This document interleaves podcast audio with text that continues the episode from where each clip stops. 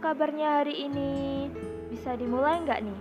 Bisa lah ya, bisa yuk mulai. Ada cerita apa sih hari ini? Kalau nggak ada yang mau cerita, sebelumnya makasih udah dengerin suara aku lagi. Tahu nggak sih kita bakal bahas topik apa? Jadi kita bahas topik tentang patah hati sebelum memiliki. Kenapa harus itu sih yang dibahas? Karena selain aku yang mau bahas topik itu, temenku juga ada yang request. Ngomong-ngomong, apa kalian pernah merasakan hal yang sama seperti aku dan teman aku rasakan? Kalau ada, berarti kamu tahu kan gimana rasanya suka sama orang yang cuma bisa bikin kamu suka ke dia. Terus sampai rasanya jatuh cinta di waktu yang salah, ternyata rasanya seperti ini. Apalagi buat dapat balasan sukanya dia, kamu sebenarnya sangat menginginkannya. Dan kamu udah sadar diri kalau nggak bisa milikin dia. Tapi tiap hari dia selalu bikin kamu jatuh terus dan terus sampai lama-lama rasa itu jadi kosong. Ingin memiliki, tapi merasanya cukup melihat dia di sekitar kita aja itu udah nggak apa-apa.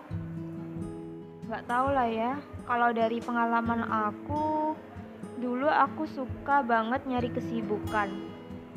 Aku suka pulang telat, terus temenan sama cowok-cowok yang asik-asik gitu. Mereka sepantaran semua sama aku. Dan aku diam-diam suka sama salah satu cowok di antara mereka. Tapi kami nggak pernah terlibat kedekatan yang sangat dekat kecuali kalau menyangkut hal-hal yang mengharuskan kami bekerja sama. Dari awal, aku suka sama dia, tapi nggak pernah punya keberanian untuk jujur mengungkapkan perasaan aku ke dia. Bahkan sampai sekarang, kami udah nggak pernah lagi ketemu. Aku dan dia hanya sebatas saling melihat instastory aja.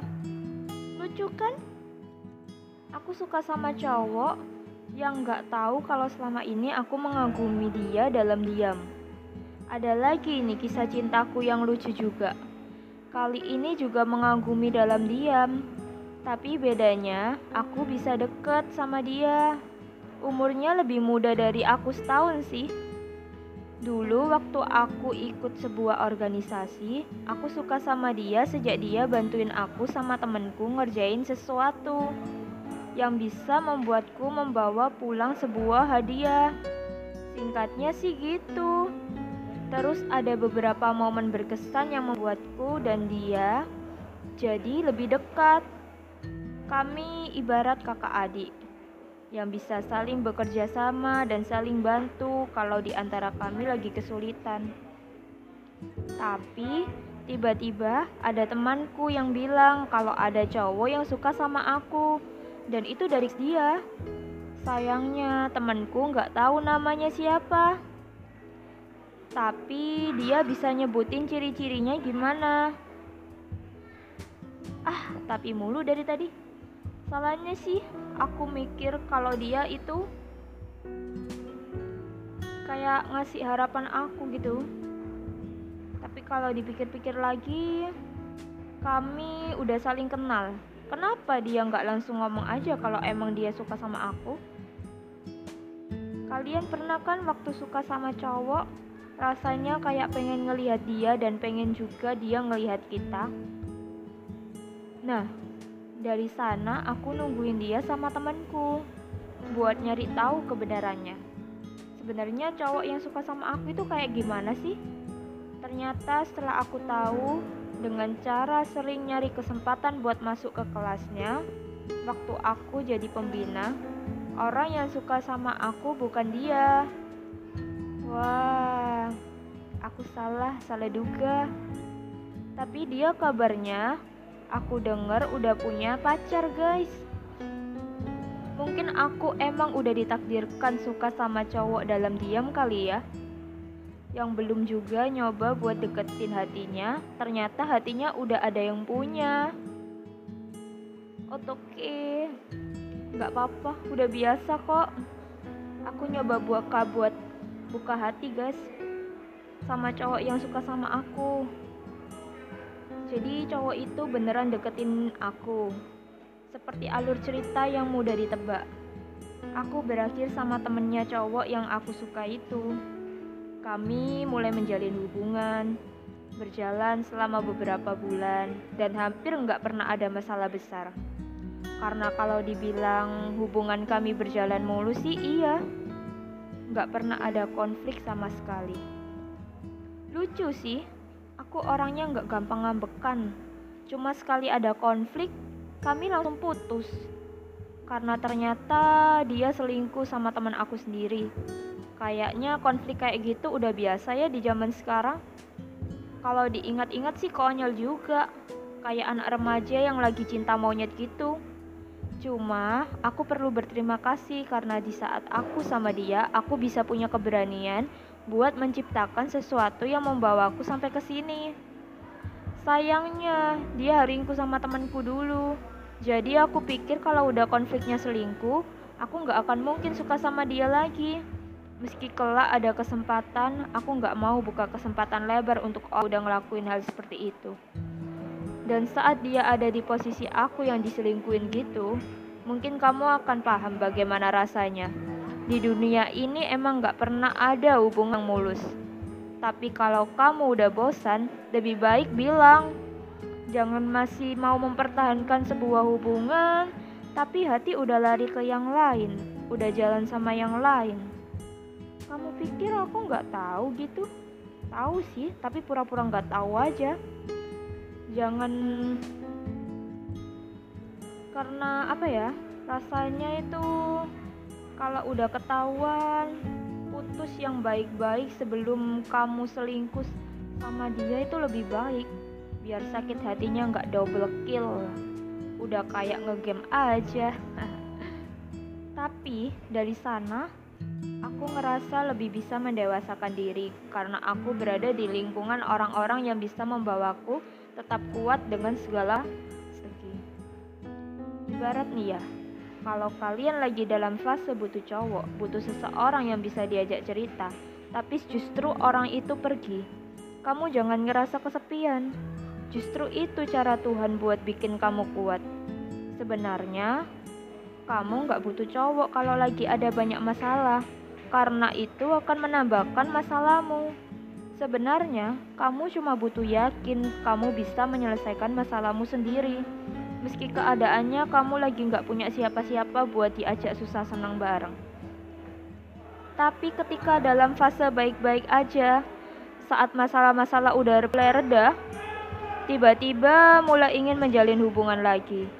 Dan sebenarnya masih ada rasa males, karena ngerasa bukan itu lagi yang kita butuhkan sekarang. Ini kayak relate banget gak sih? Aku sih iya, kayak jadi manusia yang gak tahu maunya apa, sedang tidak sedih, sed sedang tidak bahagia, jadi sedang-sedang aja. Karena lagi males banget menjalin hubungan sama orang baru yang harus mulai dari awal. Terus mendapatkan pertanyaan-pertanyaan membosankan, seperti kata-kata udah makan atau belum? Kamu nggak perlu nanya kalau aku lapar, juga bakal makan sendiri.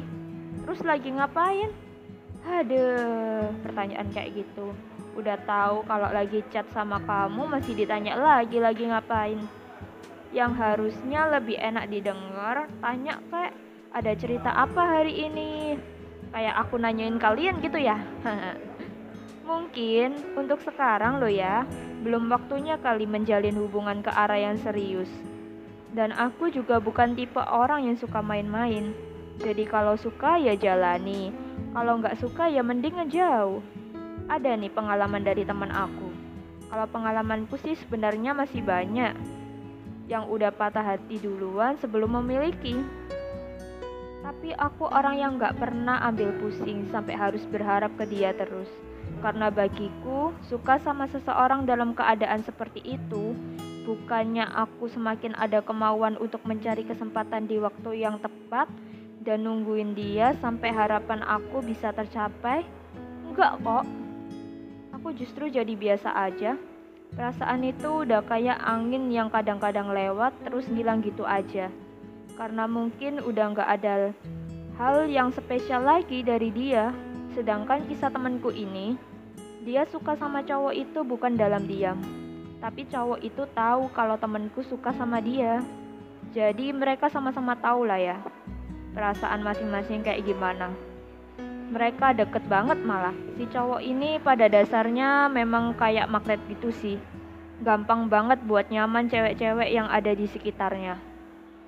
Kalau kata aku buat temenku, kenapa aku bisa kuat sih suka sama kamu terus?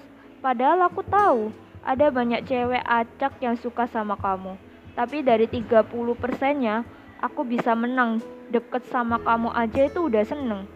Sementara 70 persennya hati kamu ternyata udah buat yang lain. Aku sih nggak nyalain temenku ya, kalau dia sampai belum bisa move on, padahal belum pernah menjalin hubungan. Namanya juga patah hati sebelum memiliki, yang bikin aku nggak habis pikir itu, kenapa loh ini cowok bisa ngasih harapan ke teman aku dengan ngasih janji kalau dibilang masuk akal atau enggaknya. Ya kalau kamu ada kesempatan bilang ke dia apa yang mau kamu sampaikan ke dia, itu bisa membuat kalian bersatu.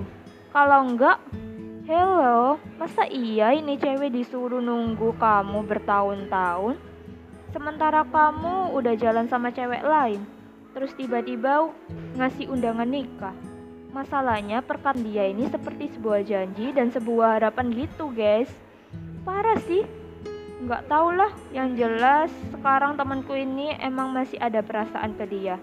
Tapi cowoknya kalau dari sudut pandang aku karena aku juga kenal deket sama dia cowok ini lagi dalam fase menjalin hubungan tapi nggak mau ada komitmen dulu. Cuma sebatas rasa nyaman sama cewek yang 70 persennya itu mereka ibarat pasangan yang langka dicari sih aku ngiri juga pengen gitu kayak dia saling memahami, saling ngerti. Kalau jalan ya tinggal bilang jalan kayak yang udah aku bahas kemarin gitu. Waktu udah nemu orang yang kayak gitu, kadang-kadang ada suatu hal yang membuatku sadar. Nyaman sama kamu kalau diterusin itu bahaya. Mau bilang suka ke kamu pun aku nggak akan mungkin bisa. Dan kalau mau bahas soal cowok yang akhir-akhir ini suka mampir di pikiranku, kayaknya jangan di topik ini dulu deh. Pembahasan topiknya udah beda judul. Kisahnya kebetulan mirip sama kakak-kakakanku yang dari Bali. Kadang dia kadang lucu. Kadang lucu, lucu ya. Waktu kita udah nemu yang pas, tapi hubungan malah jadi rumit. Iya, bener Kayaknya yang bikin rumit itu bukan hubungannya, tapi pola pikir kita yang rumit sama perasaan kita yang gak bisa dijelasin langsung ke dia secara keseluruhan. Kalau aku gak bisa bis bilang suka ke dia, meski aku tahu sebenarnya dia juga pernah ada perasaan lebih ke aku, ini beda lagi. Kakak-kakakanku ini udah bilang sama-sama suka, tapi masih aja nggak bisa bersama. Loh, kok gitu? Ya bisa lah. Kamu akan tahu setelah beberapa episode selanjutnya. Oke? Sekarang kita tutup dulu deh pembahasannya. Semoga kamu yang lagi menjalin hubungan atau enggak, usahain buat mengendalikan diri sendiri juga. Jangan nyalain, kenapa kamu harus patah hati duluan sebelum memiliki dia? karena emang gak semua perasaan bisa diterima. Yang bisa menerima buat ikhlas cuma diri kamu sendiri. Makasih ya friend yang udah dengerin podcast aku. Jumpa lagi di lain waktu. Dan jangan lupa follow instagram aku sebatas ruang bercerita. Oke? Okay? bye bye